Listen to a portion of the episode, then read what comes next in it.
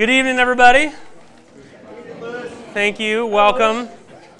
So glad to have you guys here. Thanks for thanks for being here at RUF tonight. I um I know that there's a lot of other places you could be and a lot of other ways you could be spending this hour of your week. So thank you so much for being here. It's a joy to to get to see you together and to worship with you. If, if I haven't met you yet, if you're new, I know there's a few new people here. My name is Lewis Lovett. I'm the campus minister with RUF, and it's a joy to get to hang with you, share with you. We are continuing the series that we're doing in the book of Colossians this semester, uh, which is centered around this idea that Jesus is enough.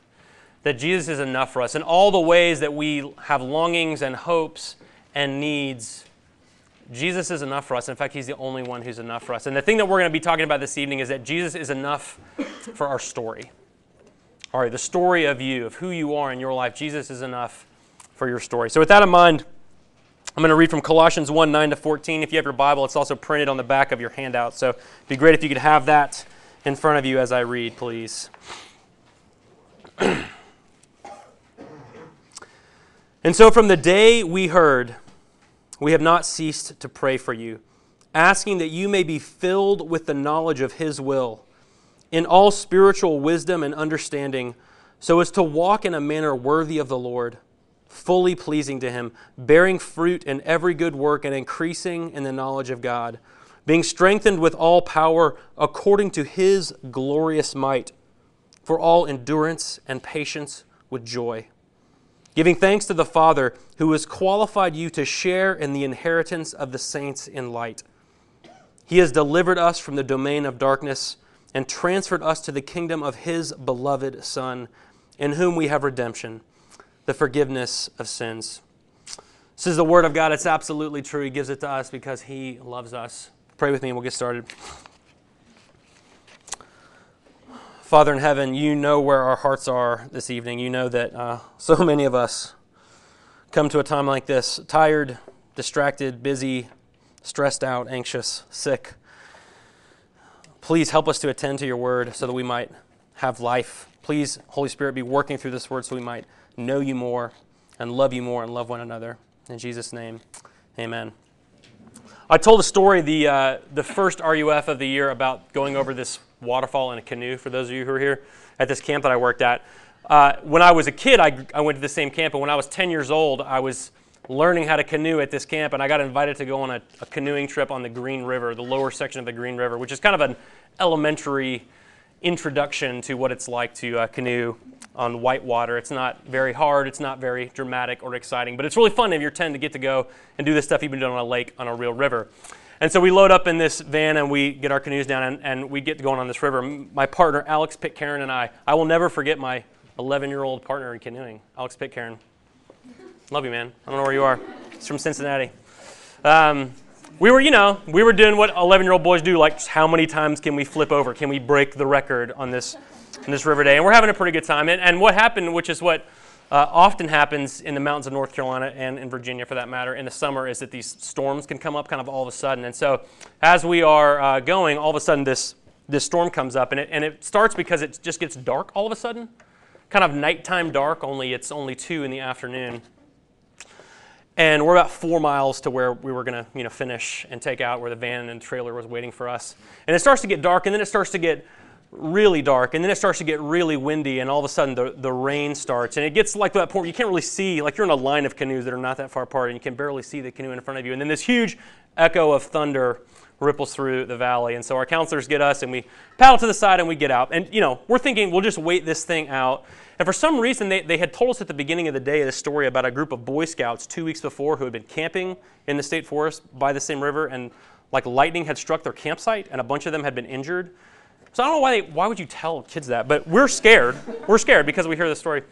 And uh, we're waiting for this storm to, to get you know, better and go away, and instead of getting better, it just gets worse and worse. And so we're doing that thing where you, you count how many seconds are between the lightning and the sorry, between the lightning and the thunder, right? And what we had been told as children is that it, you know, for each second is a mile, right? But I have recently found out by Googling it that uh, it's actually like each second is a fifth of a mile. So if it's a second away, it's 0.2 miles away. So it's like even scarier than you realize in the moment. And uh, so we're like counting, and the time is getting quicker and quicker, and eventually it's happening like flash bang, flash bang, flash bang, like instantaneously, and we're seeing the lightning right above us. And it's like being in the middle of a fireworks display. And it's just getting a little scary. And uh, our counselors kind of huddle together and they realize like this is not a safe situation for our, for these kids. So one of them, Don Gentle, uh, gets in his boat and just starts paddling like mad. He's just going to risk the weather and go and get the van, and we're just going to wait. And in order to keep us safe, our counselors instruct us to get into the lightning safe position. Okay. Let me tell you about the lightning safe position. Uh, in the lightning safe position, you, you, work, you know you have a you have a personal flotation device. You have a life jacket. You take your life jacket off and you put it on the ground, and you kind of squat down on top of it with your with your heels touching. And, the idea is that the uh, the foam from the life jacket will provide some insulation against any electrical current that might be like going through the ground. And uh, if you're squatted down like that, then instead of like if you're staying like this, then the lightning can go up one leg and stop your heart and go, and that's bad. You die, right? So instead, the idea is that if your like feet are together, it can kind of like go in and out, and maybe you wouldn't die because it's the lightning safe position. And so we're we're sitting there, and it's just, just fireworks are going off, and you can see the lightning. And the climax of this storm is that I'm looking over while I'm kneeling down on my life jacket. You can't touch the ground with your hands because that so it's it's hard. It's strenuous, right? Um, and about 70 yards away on the other side of the river, we see lightning strike a tree, and the tree exploded. like sparks and flames everywhere, and then the tree was in the middle of the rain on fire. And I'm sitting there looking down at this inch and a half of foam between me and the ground, and I'm realizing, like, this life jacket is not enough to keep me safe if the lightning strike. The tree exploded.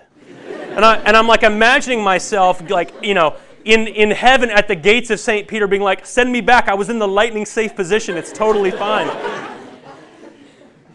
and obviously, we made it. I, I bring up this story because in, in, in our lives, in, in the storm of the craziness of our lives, uh, which you're in right now, and the things that are so busy that you feel like you just got here and you're already behind, in, in the relational moments with other people that are causing you that like cringe-worthy tightness in your chest because you don't know how things are going to change and why people are thinking and saying these things about you. As you consider the drama that's happening back home with your family, as you consider the anxiety and the insecurity and the loneliness and all the things that are making you feel stressed out, like the question becomes like, what could be enough to keep me afloat in this thing? What could be enough that my story is going to like make it okay here? it seems like the stuff I've got around me, this inch and a half of foam that's like my own pride and gifts, is not really going to save me if the lightning strikes. If it gets any worse in the storm than it is right now. And, and, the claim of the Bible is that there's just one thing in the craziness of your life that's enough for your story, and that is Jesus. He's the one thing that is enough for you. And so, what I want to do. What I want to do this evening is I want to look at how, how we know that Jesus is enough for our story and the craziness of our life, okay? And I want to see uh, three things from this passage. First, that the gifts of Jesus are enough for our story, the goodness of Jesus, and the gospel of Jesus. So the gifts, the goodness, and the gospel of Jesus are enough for your story. Okay, so I'll start with, with the gifts of Jesus. This is a, uh, this is a room full of gifted people. The, the, the, people in my circles, I mean, this is a generational thing. When you, when you talk about someone who just like kind of has it all, like that unicorn W&L student, like they, they have a 4.0, but they don't seem stressed out, and they don't ever look tired, and they like go hard at parties and are like locked in at 8 o'clock the next morning in class, and they have like a cute boyfriend. Like, you know what I'm talking about? This like perfect person. And you just think, man, that's like a, that person's just like so gifted. They're so good at everything. Like, we want to be, we want to be gifted. We want to be able to handle things in our life and uh, frankly, we'd like to look good doing it. You know what I'm saying? Uh, we, we, want, we want this kind of thing, and whether it's whether it's an exam or office hours conversation with a professor or a conversation with a member of the opposite gender at a party or a date, like whatever it is, we want to know, like we want to be the kind of people that can handle stuff, right? That know what to do, that can handle life situations with grace. And, and I find it interesting that Paul starts this section, which is just to remind you of prayer. He's been praying so far in Colossians 1, but he starts this section of his uh, prayer praying that these people would be filled with the knowledge of the will of God. And then he says this phrase in all spiritual wisdom and understanding. In all spiritual wisdom and understanding. And, and, what we're getting from this is that the, the gifts of Jesus, the thing that he gives us that makes him enough for our story, is spirit is called spiritual wisdom and understanding. Okay, want, let me explain to you what spiritual wisdom and understanding is. Okay, understanding is being able to look at what's going on clearly and understand what really is happening. It's those clear eyes to discern, like, what's really happening here? what's really happening in this like conversation? What's really happening with this friend who's hurting? What's really happening with the stress that I'm like what like I have eyes to see, that's understanding. And then wisdom is and I know what to do about it. I know how to handle it and I'm going to handle it. That's that's understanding and wisdom. Being able to see clearly what's going on and being able to handle it. And the claim of, of this section in Colossians 1 is that that is what you get when you are filled with the knowledge of the will of God. When you hear will of God, you shouldn't think like rules of God. You shouldn't think laws of God. You should think heart of God because the will of God refers to God Himself. His will is just the revelation of Himself, of His own heart. So if you want to be gifted, if you want to have clear eyes to see what's going on, if you want to have wisdom, if you want to know how to handle it, the way to do that is to know God. That's the secret. That's the method. That is the technique. We, uh, we spend our lives investing in things that we think will make us gifted enough to handle life. You know what I'm talking about? Like, this is how we think about our GPA. This is how we think about our summer internship. This is how we think about our body and our appearance. This is how we think about our athletic skills. This is how we think about how people perceive us at a party. This is how we think about our relationships. These are these different modes that we invest in so that they'll make us able to handle things in life. God's word says those things will not give you the clear eyes you need, that will not give you the wisdom you need to understand what to do. It actually comes from knowing God. And the way that we know God is the, the lowest hanging fruit, the, the least mysterious thing about being a Christian, even though it's one of the most challenging things about being a Christian. The way we know Him is in His Word. It's in this, it's in this book. Now, I, I, I don't know. I, I doubt everyone here who comes to RUF is a Christian, but my guess is that most of you have, have a Bible. And some of you uh, are reading it every day and some of you are like trying to read it and wish you read it more, and some of you haven't thought about reading it in a long, long time. But the way that Jesus becomes enough for you in your story, the way that you get gifted from Him to handle things is actually by getting to know Him in the Bible. So this is my first challenge to you this evening: is uh, find a friend and do a little 30-day Bible challenge. See what happens if you read your Bible every day for a month. One of the reasons it's hard to do this is because reading, reading your Bible one time, one day, will not change your life. It won't do it. Reading your Bible every day for 10 years will radically change your life. Drops in the bucket, drops in the bucket, and all of a sudden your bucket is overflowing with peace and joy. But it takes that consistency. So find a friend, do a 30 day challenge. That's my first challenge to you, okay? The gifts of Jesus are enough for our story because he's the one who helps us to see clearly and to know how to handle the things in our lives. Secondly, the goodness of Jesus is enough for our story. I'm going to I'm to date myself here a little bit, but there's a, an old movie that came out in the 80s called Conan the Barbarian. Anybody seen Conan the Barbarian? A couple people are willing to admit it. I appreciate that.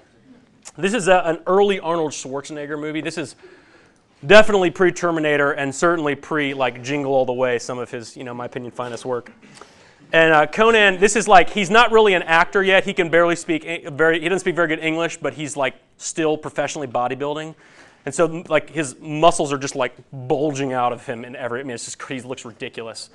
And uh, in, in, the movie, he's, he spends most of the movie as a slave, and um, because he's so you know diesel, he is uh, used by his master as like a gladiator. Like he fights against other slaves, and his master makes money off of it, right? And um, there's this scene where Conan has just like dominated some shrimpy little slave, and just so easily. And uh, his, his master and a couple other masters of these gladiators are sitting around talking about this question. And the question is what is best in life? What is best in life? And they're kind of throwing out different answers. And finally, the, the, the, the guy who owns Conan asks Conan, he says, Conan, what is best in life? And Conan's just sitting there, you know, stoically. And he says, To destroy our enemies, see them driven before you, and hear the lamentations of their women. Let's pray. No. No. Just one man's opinion. It's just one man's opinion. I don't endorse it, okay? Um, but, but it's actually a really important question. And I actually hope that sometime this week you sit around with your friends and ask yourselves this kind of question What is best What is best in life? Because it's, it's really important for us to be able to answer the question like, how do we define what is good? How do we define what is good? How do we define what the best thing is? If we're to rank all the things in our life, like what goes at the top? I mean, I think for a lot of us, we're tempted to put things like success at the top, academic success, kind of vocational job success, you know, growing, uh, growing financial success, the, the increase of kind of influence and power and position, those sorts of things. Uh, we might think of something like popularity. Like, you know, popularity is kind of a, a weird word. It's not even a cool word to talk about, but the pull of having other people think you are great is one of the more powerful things that you can experience. And when you have a taste of it, you want a little bit more. And if you don't have it, you really want it. You know what I'm talking about? I know you do. Okay. Some of us is something like popularity. Sometimes, for some of us, it's like the, the chasing after these epic experiences. And whether it's like, you know, a sunset hike or a fly fishing or a trip to the Caribbean or whatever, like we want this epic experience. We're sort of like quasi chasing it every time we go out on to a party. Like we think we're gonna have some like epic experience because we think that's gonna make us enough, right? Maybe it's like freedom from just the anxiety that you feel like you can't get break free from, and that would be the best thing you could happen for you is just some freedom from the anxiety. Maybe it's to change your relationship status, like from it's complicated to like it's official with the right kind of person. Maybe it's to have some kind of sexual exploit that you think would like validate your existence. So whatever it might be, we have these things that we're investing in, these things that we consider to be the best in life. And the scary thing is, is that when we get them, when we get that Big Four consulting job, when we get into UVA Law School, when we get into that New York banking internship, we keep needing something else, keep needing the next thing.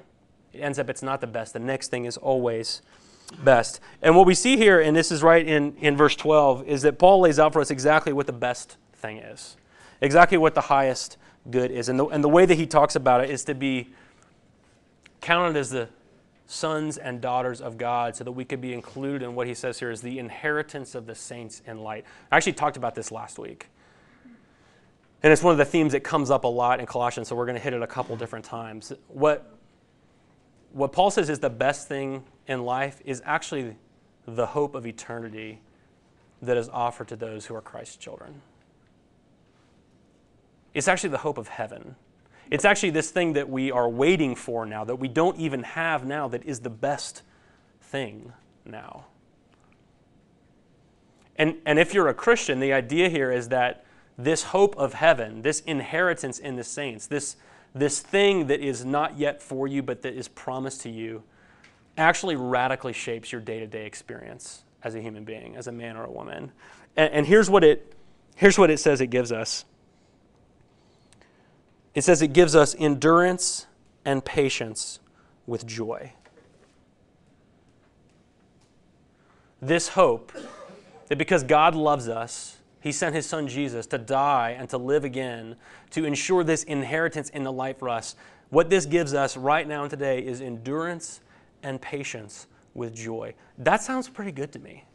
Like, wouldn't you want your attitude to be marked by endurance and patience with joy? Wouldn't want your emotional state to be marked by endurance and patience with joy? Wouldn't want your mental health to be marked by endurance and patience with joy? I don't think that's how we would usually define, like, hey, how's it going? Well, I'm doing pretty good. I got endurance and patience with joy. It's like I'm crushing it this week. I am not stressed out at all. There's a lot going on. It's affecting me none. How are you doing? Like I've never heard anybody say that, right? I've never said that myself. That's not how it, that's not how it works. The, the hope of heaven, the hope of eternity, actually should shape these things in us. And here's what this would mean this means that you could have a bad day. This means that you could fail an exam. This means you could get rejected by the fraternity or sorority that you want to be a part of. This means the boy that you like could ignore you. This means you could make a big mistake that you would regret for a long time, and it doesn't crush you. It doesn't destroy you. It doesn't own you. It doesn't define you. That's what that would mean. And too often, those sorts of things are what actually determine and describe our mental state, our attitude, our emotions.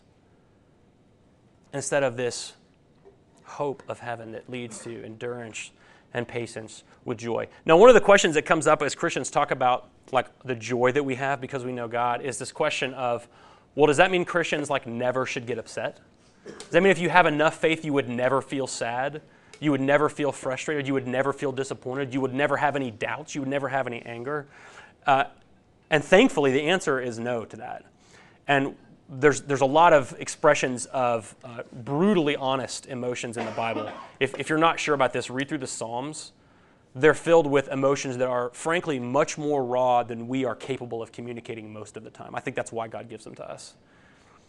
But also, all we got to do is look at Jesus, who's like overturning tables and whipping people out of the temple because they're desecrating the house of his father, who's weeping over the death of his friend. Like Jesus the perfect sinless man felt things and he felt them deeply. He actually felt them much more deeper than we do.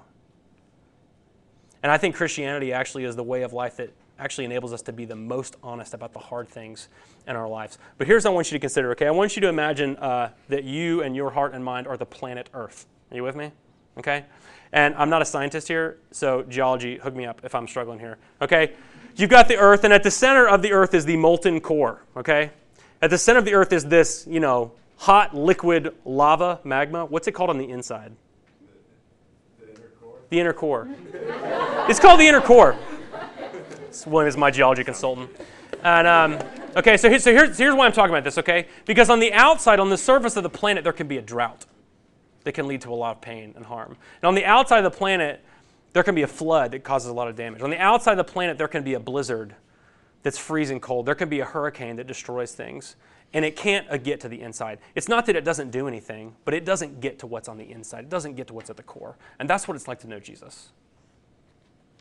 The things that happen in your life, you'll feel them, and they're real, and they will hurt at times, but they cannot get to what's at the center because what's at the center transcends it. It's not dependent on your circumstances, it's held for you in heaven.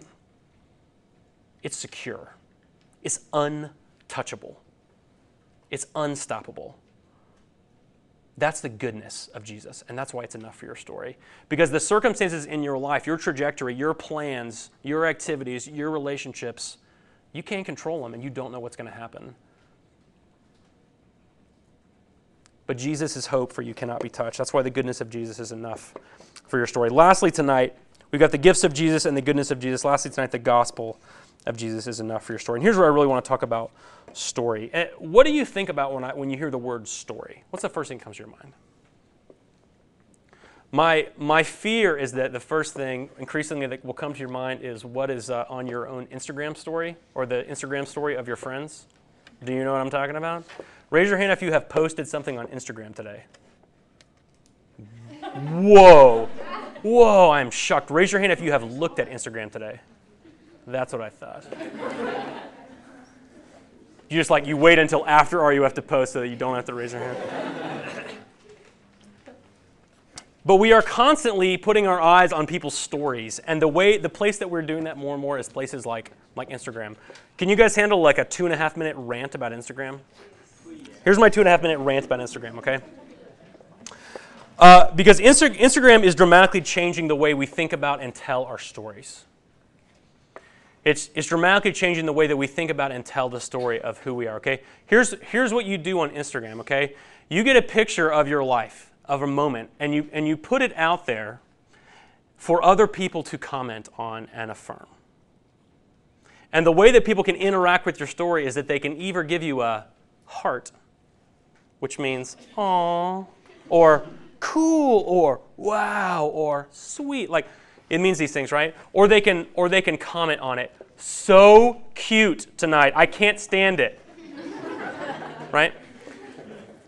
And the things that we post are the things that we post are kind of hilarious. Uh, we, we, tend to, we tend to post and we tend to like these uh, moments of our stories. And usually it's not like, or, like some people post everything, like here's me brushing my teeth, here's my bagel. Like everything, right? But, but most of us don't do that. Most, most of the posts for our stories are things like here's the concert that I went to. Here's the sunrise that I watched on the Blue Ridge Parkway or sunset, depending on your direction. Okay? Here's the amazing friend whose birthday it is, who I love. Right? Here, like, here's this cool trip I went on. Usually we're not posting things like, here's my organic chemistry book. The thing that you're spending like more of your life actually dealing with, right? We, we don't put, we, we post these, these things that we are trained. This is what's the problem with Instagram is it trains you to project things of your story that you know other people will like. And so instead of trying to portray your true story, you're portraying a version of your story that you know, that you can calculate, people will like. I remember the first time I walked up to, to a group of college students, is my first year here, and they were huddled around a phone, and I was trying to figure out like what was going on. And they were uh, debating the best caption for a picture. And someone was like taking hints and input from like the other people in the circle because it had to be awesome. Because if I get less than 40 likes, I'm going to lose it. You know what I'm saying? Like I've got to get 150. And you know, apparently, like you, you can now just buy likes. You can just buy them. I mean, that's crazy. Okay, this is the end of my rant. My rant's done. Okay. But what this does is it creates this anxiety to maintain a version of our story that keeps getting awesomer and awesomer all the time. And, and the problem is that eventually we run out of awesome things. Maybe this is why you didn't post today, is because nothing awesome happened to you. So it's like nothing worthy of an epic story, right? Yeah, that's exactly what it is, isn't it? Okay, I understand. Here's what the gospel of Jesus is the gospel of Jesus is the one true story. And if you belong to Jesus, then he invites you into his story. And his story becomes your story. And his story is the most beautiful, beautiful, most epic, most meaningful, most momentous, most amazing story that's ever been told. And Jesus says, That's your story now. That's your life now. That's your purpose now. That's your security now. That's your belovedness now. And instead of building our purpose and our sense of worth on how many people like our story, we get to build it on the sense that comes from the King and Creator of the universe saying, You are mine, and I accept you, and I love you, and I love that you're a part of my story. And his story is the only story that can do that. That's what the gospel is it's the story of the love of the Father through the Son for you that if you follow Jesus becomes your story. And it frees you from the anxiety and the urgency to make your own story good enough in the eyes of other people. It actually frees you from that. And here's how Paul, uh, here's how he summarizes your story. Okay? He says it in verses 13 and 14. He has delivered us from the domain of darkness and transferred us to the kingdom of his beloved Son, in whom we have redemption, the forgiveness of sins. He's saying, don't forget what your real story is. Your story is that you were lost and now you're found. Your story is that you were in darkness and now you're in light. Your story is that you were dead and now you're alive with Christ. That's your story the challenge of this it comes from the idea that your story actually does really matter. Your story, the story of you and your life, is actually the thing that gives you purpose. It actually is the thing that gives you meaning. It actually is the thing that gives you worth. And so, if you are hoping that how many likes you get on Instagram is enough to build that up, you're in trouble. And if you are hoping that just keeping on succeeding and winning at everything you do and that that will be enough your story, you are in trouble because, yes, even Washington and Lee students and alumni fail, fall, stumble, struggle, hurt. You know this because it's already happening to you, right? There's actually only one story that's enough for you. And out of the goodness and love of his heart, God says, My story is for you. It's an all inclusive story. If you follow me, it becomes your story. I, I want to suggest as I close here just, just three things by, by way of application, okay? Three ideas for you. I've already suggested that you try to read your Bible every day for 30 days, okay? Um, the, the first thing is this the, the way that Paul starts this section, he says, So from the day we heard, we have not ceased to pray for you. We have not ceased to pray for you. This is where he's talking about being filled with the knowledge of the will of God, and spiritual wisdom and understanding. Uh, that doesn't just like happen if we hope it will happen. We actually need to pray that God would do that in us and in our friends. And so, my first encouragement to you, my first challenge to you is to spend time this week praying for yourself and for your friends, for this community. that these gifts of God will become more and more real in us. That we would more and more embody this knowledge, this wisdom, this clear eyes, and ability to know how to handle things in our lives. Which means really what we're praying is that we'd know God more. Okay, so keep praying. You have to keep praying. Here's, here's the second thing. Uh, I want you to actually do this, and you can do this with, like by yourself with a journal, or you can do yourself this with some friends. Ask, ask yourself though, what's the best thing in life? What is best in life? Ask yourselves. Try to answer that question honestly. How does the world around you define the answer to what is best in life? And in what ways are you tempted to buy into that? This worldly version of what success and achievement might look like. In what ways you, are you buying into that and living out of that answer? Instead of that the best thing in life, the actual the thing that will give you the endurance and patience with joy is actually the hope of the inheritance of Jesus, of eternal life. Okay, here's the last thing. Stay off of Instagram for a whole week. Who thinks they can do it? We can do it. Stay off for a whole week. Okay? Here's why. Here's my challenge, okay? Except for next Tuesday, so you know about RUF. Okay? Because we, we, we do post on there. I am also going to do this. Okay? I promise. Stay off Instagram for a whole week, okay? This is a twofold reason. One, uh, my guess is that this will be surprisingly difficult because our instinct is to tune into that version of people's stories all the time and that version of our own story all the time. That's actually our instinct. And I want us to remember that our story is not wrapped up in how many other people hit a like icon for us. That is not how much you are worth. You are worth much, much more than that. And I want you to remember and to try this practice of remembering that your story is actually wrapped up in the love of God for you, in the redemption and forgiveness of sins that comes through Jesus. Okay? So try that this week, okay? That's my, that's my third thing. This, this forces us to answer this, to, to ask this question Do you think Jesus is enough for your story, or do you think that you are enough for your story? Do you really think that you are enough?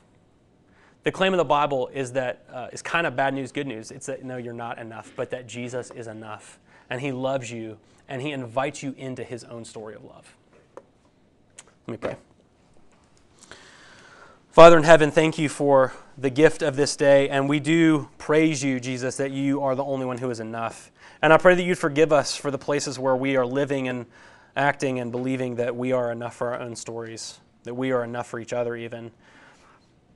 Lord, give us these this clear eyes of spiritual understanding. Give us this sense of understanding how to act in life by knowing you more. And I pray that we would experience the joy that comes from our hope, and that more and more we would live out of our true story, which is your story of love in the gospel. Pray this in Jesus' name. Amen.